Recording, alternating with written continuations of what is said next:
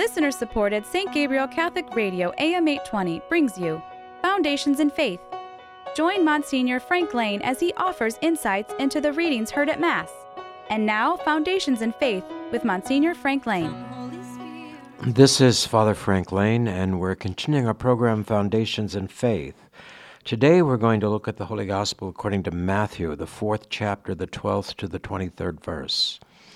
And uh, it has to do in, with the calling of the disciples, but it's contextualized in another way as well that tends to explain to us something of the situation that Jesus finds himself in, in, uh, in Jerusalem.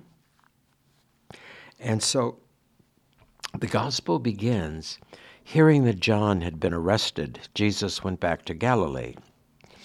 Now, Jesus is in Jerusalem in the Synoptic Gospels, or not in the Synoptic Gospels, but certainly in the Gospel of Saint Matthew, and that he has just uh, driven the money changers out of the temple, and he has also um, challenged the uh, laxity and the indifference that much of the personnel around the temple have demonstrated and show in relationship to the to the maintaining of the Holy of Holies, in relationship to the maintaining of the covenant. And so once he has now created kind of a public reforming figure, and he understands that John has been, for his preaching, been thrown into prison, Jesus says, all right, it's time to go back to Galilee, it's time to go back and gradually start this, lest everything, you know, explode before the time has come, before it's before I've had the opportunity to uh, really fulfill the mission that I came. It isn't that he's fleeing danger, it's that he's protecting the opportunity to proclaim the messianic message. And so he returns to Galilee, Matthew says, and he goes to Nazareth but leaves there and settles in Capernaum.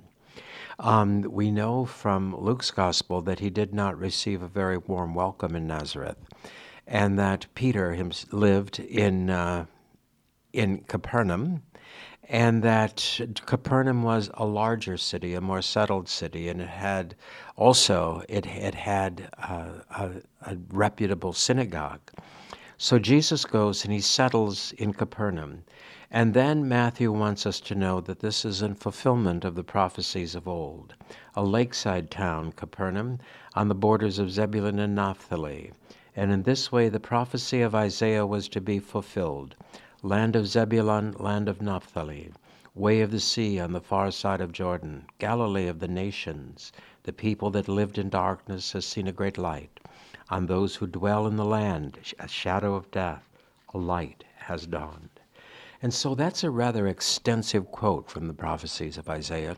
But Matthew uses a lot of Old Testament uh, texts, and he does this particularly now to show again that Jesus, in beginning this kind of mission in Capernaum, is fulfilling the Scriptures.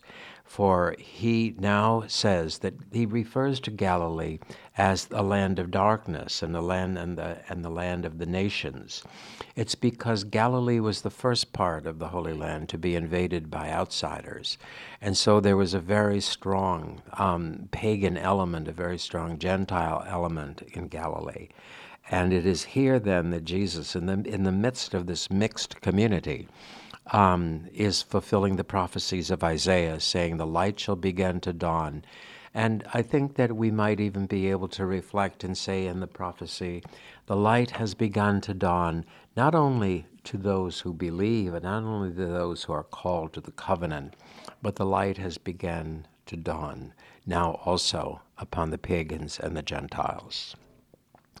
And so from that moment, Jesus began his preaching with the message, repent, for the kingdom of heaven is close at hand.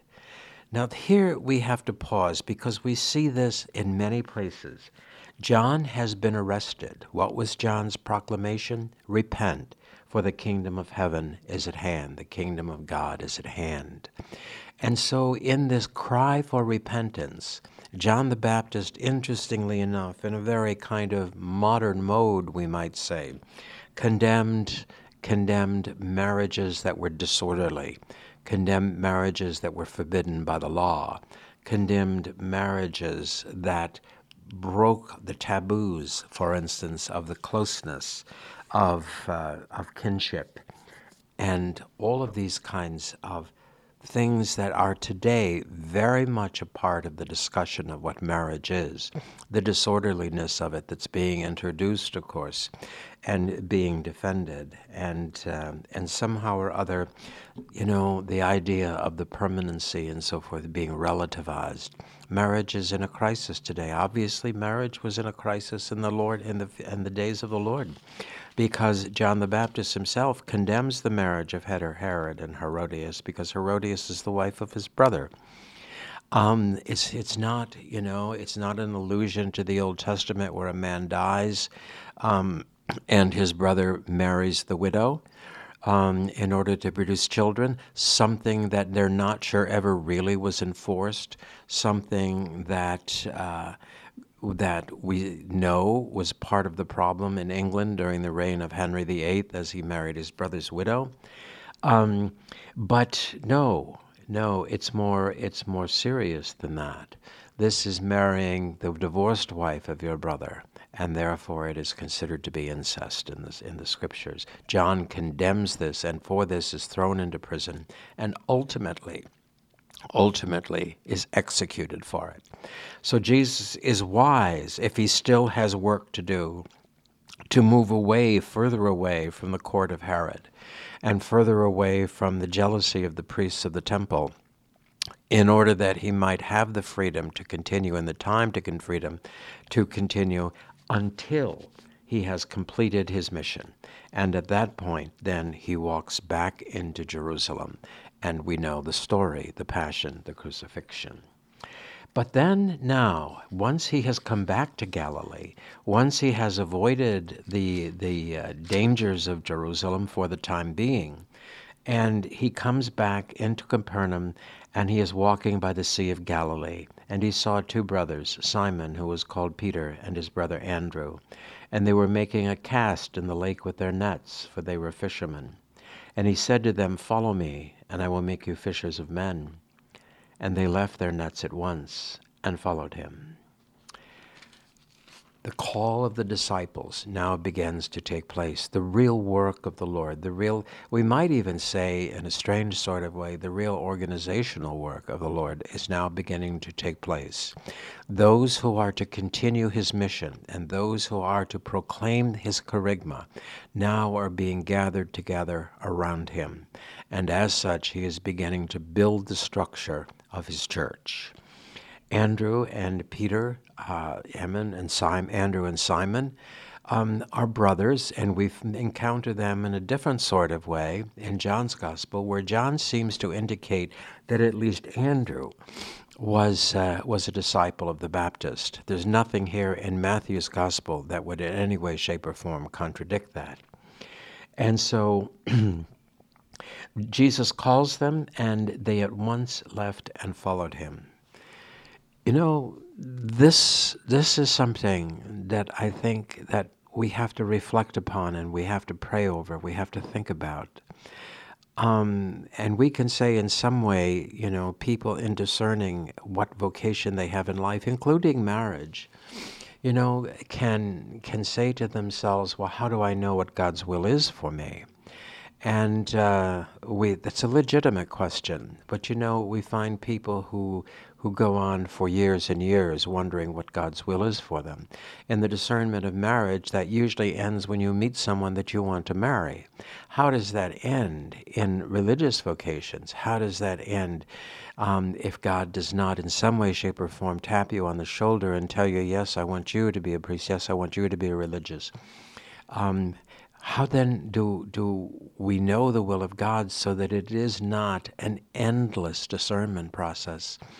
Um, that, you know, when someone is twenty-five years old, uh, they're discerning a vocation, and when they're thirty-five years old, they're still discerning the vocation. That's not really, um, that's kind of addiction to discernment. It's not really making a decision. How do we know what God's will is for us? And I think that we have to help the Lord to let us know that, because he does not in any way, shape, or form force us to do something. I think that what we have to do is we have to concretize the possibilities. And in concretizing the possibilities, for instance, if someone has struggled with the idea of a religious vocation, and years go on, a few or many go on, and there seems to be no clarity and no peace and no settlement of it, then what it's telling us is that this This discernment has to go on outside of our heads. It has to go on in the concreteness of our nature. It has to go on in our life experience. It has to become an existential option. And so the way that we know God's will eventually in that kind of a situation is simply to do it. And if it is not for us, the Lord will lead us back out again. But there is no disgrace in trying to concretize what we believe might be God's will for us, might be God's call to us.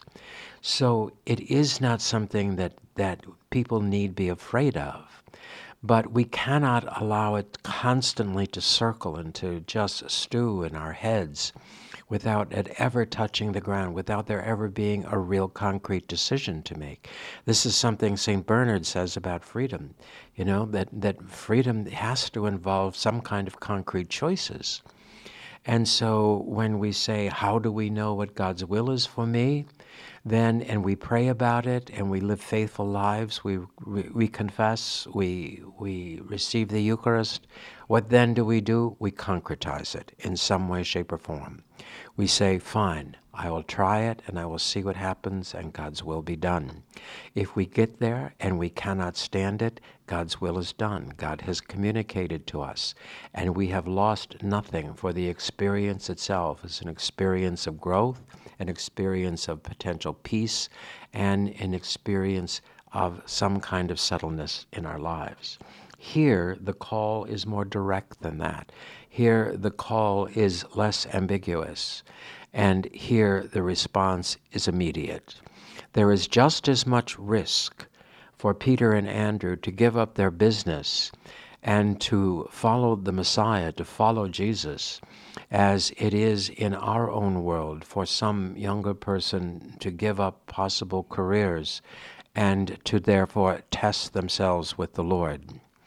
Um, in marriage, of course, when we're called to marriage, we have the engagement period where we concretize the thought, we concretize the concept of marriage, we concretize the possibility of marriage, and then we have a decision in which we decide. And if a couple becomes engaged and through the course of their engagement they say, this is not for us, there is, there is no, nothing wrong with that. There is nothing harmful to that. So when when we strive to discern the divine will, it is more than internal. It must be concretized. It must become an existential choice in our lives.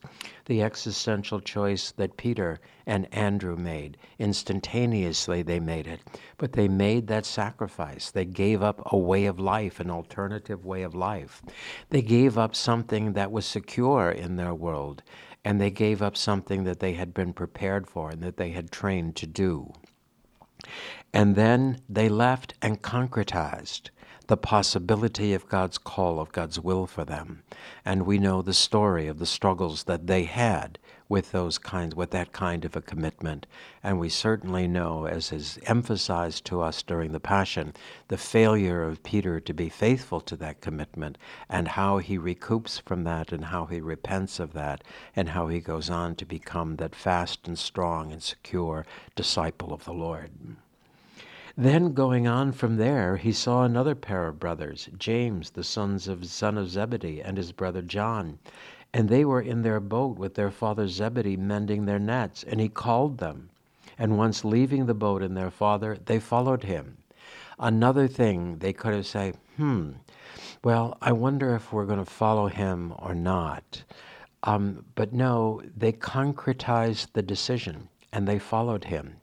We know also, for instance, that they were not around John, John, yes, he was around at the crucifixion, but the rest of them seem to be nowhere to be found. There is a crisis in this commitment that they have made to the Lord, a crisis that demonstrates their weakness of faith, their weakness of commitment. But in the end, in the end, they are faithful to the Lord. In the end, they endure the struggle, they endure the ambiguity, they endure the doubt, they endure the sense of failure. And they continue in their journey toward the Lord. Then he went around the whole of Galilee, teaching in their synagogues and proclaiming the good news of the kingdom and curing all kinds of diseases and sickness among the people.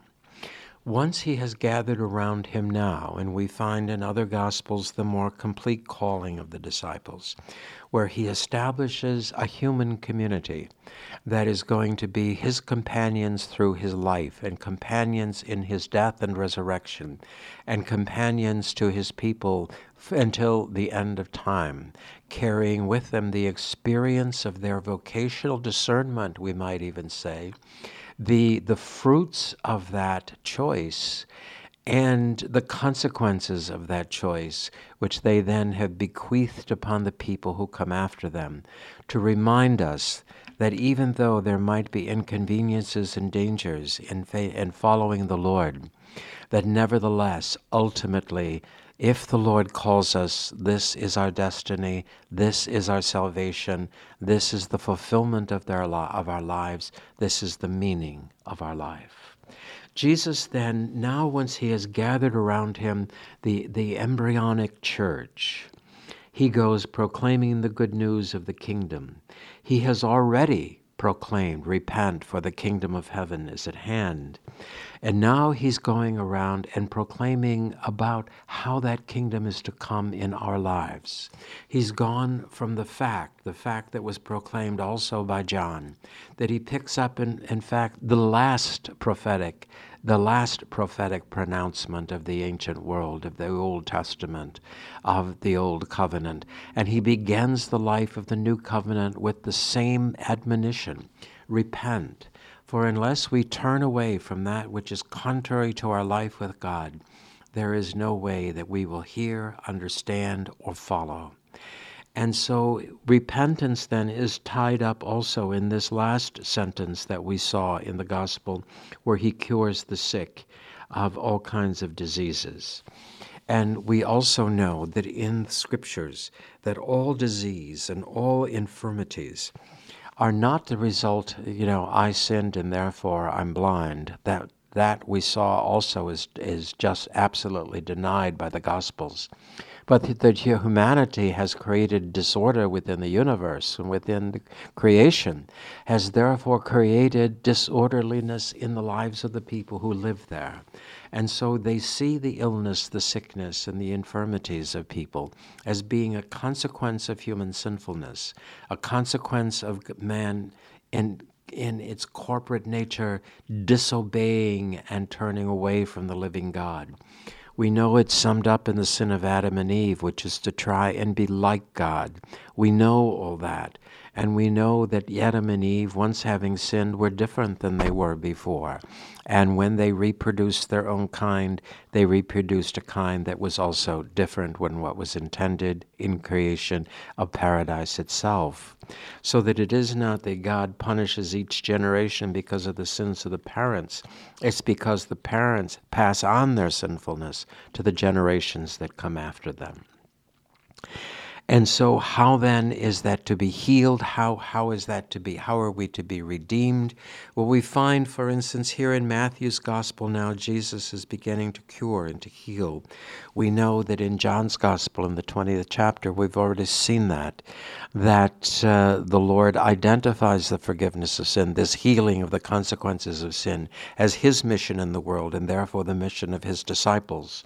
And so once he has gathered his disciples around him, he then begins to show them what it means to be disciples of the Lord. They are to proclaim the repentance for the forgiveness of sins. They are to go through teaching this, the, and proclaiming the good news of the kingdom. And they are, to the best of their ability, to cure and to heal those who are burdened down by the heavy weight of human sinfulness, in order that the world might begin to rise up. Saint Bernard Saint Bernard portrays this as kind of the sinfulness. We're bent over. We look at the ground. We can't even look upward. All we can see is the ground in front of us. And then Bernard says, through the practice of virtue and through the small and simple things, prayers of our lives, we gradually can stand upright until eventually we can look up to the Lord and therefore come into the light. Well, in a sense, Bernard is giving an elaborate and interesting interpretation to how Jesus understands his mission in the midst of the world. It is to lift us up from our prone positions, in order that standing upright we might see the light that the Lord has given us in our hearts and our souls and our minds, that we may travel faithfully and with desire along the path that he has laid out for each of us in our lives. And so when we look at this gospel and we begin to reflect on it, it's not just simply an ancient story. It's not just simply uh, a, a historical narrative. It's a story about the rebirth of humanity. It's a story about the simple way in which it happens and the chaotic way that it has to come out of. It is chaotic in the arresting of the Baptist for being faithful to the sense of a proper sense of marriage. It is coming out of the chaos of the driving of the of the merchants from the temple. It is to come out of the resentment and, and the anger of the priestly personnel of the uh, of the temple against Jesus because of his authenticity. Authenticity, because of, as they say, he speaks with authority. He is not simply an arguer about abstract ideas. He is speaking with the authority and in a fully prophetic way, which is the authority of God. And so he is creating this resentment because it's unsettling and is upsetting. We've seen before that given the choice, you know, people can dream about perfection, but are they willing to let loose of those things in order that they might attain it? And the answer to that is overwhelmingly, probably not. At least humanity has not, in some ways, demonstrated that throughout the generations. And so if we're talking about then the simple way the, the, that the rebirth of humanity begins, it begins how? It begins with prudence. When Jesus leaves Jerusalem because of the arrest of John, because if he stays, it will cut his mission short, and he knows that that will not be good for us. So he returns to, to Galilee. He is unwelcome in Nazareth. And once again, rather than suffer any kind of harm that would in some way impede his mission, he leaves and he goes to the more friendly city of Capernaum. And it's in Capernaum that he very strongly begins his public mission. And he gathers around him then in Galilee along the lake of Tiberias, along the Sea of Galilee. He gathers around him then the beginning, the nucleus of the church, the nucleus of the human discipleship, which will be led by the Spirit into the kingdom of heaven. As he does that, he shows us how important it is for human cooperation and for humanity to desire, therefore, to follow him in such a way that his kingdom begins to grow and take root and becomes once again concretized. This is interesting in the will of God, for we go back to we go back all the way to the prophets. The prophets are talking about this. They're creating imagery about this. We see in Isaiah the great mountain where the lion lays down, lays down with the lamb, and the child puts his hand in the adder's lair, and all of the animals become eat grass instead of each other, as we find, you know, if we watch these natural kingdom movies or or T V programs or something. All things become peaceful and orderly once again.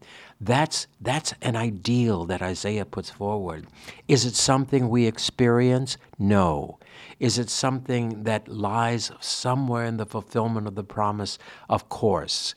But the prophets speak of it as something in the future.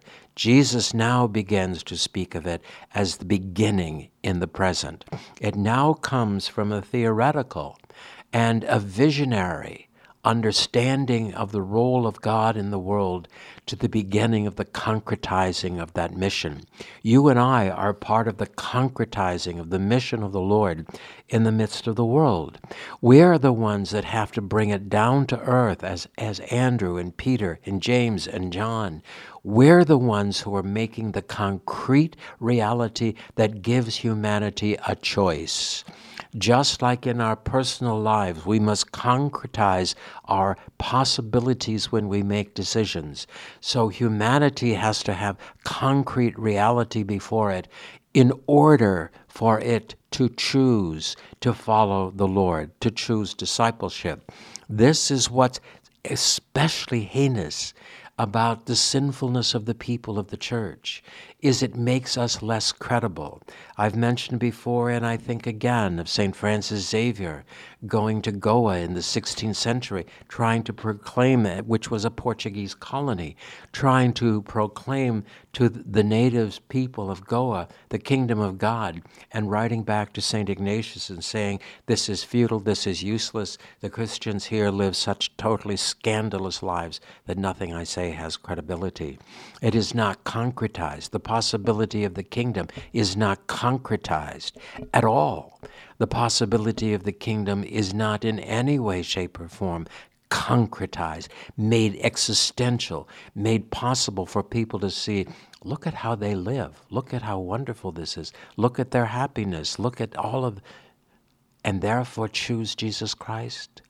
No, insofar as we ourselves do not repent, insofar as we ourselves allow sinfulness to be an integral part of our lives, an existential part of our life experience, insofar as we do this, we fail in the great mission that begins in the gospel today, the transformation of the world through the concrete choice of discipleship, which comes about because we are desirous of seeing the burden of sin lifted from the backs of humanity. As we reflect upon this gospel and reflect upon our lives, let us beg the Lord to help us to provide that concrete opportunity to those who do not believe to choose Jesus Christ because of the authenticity of our lives and because of the concrete goodness that comes out of that authenticity and that personal decision ourselves to become disciples of the Lord.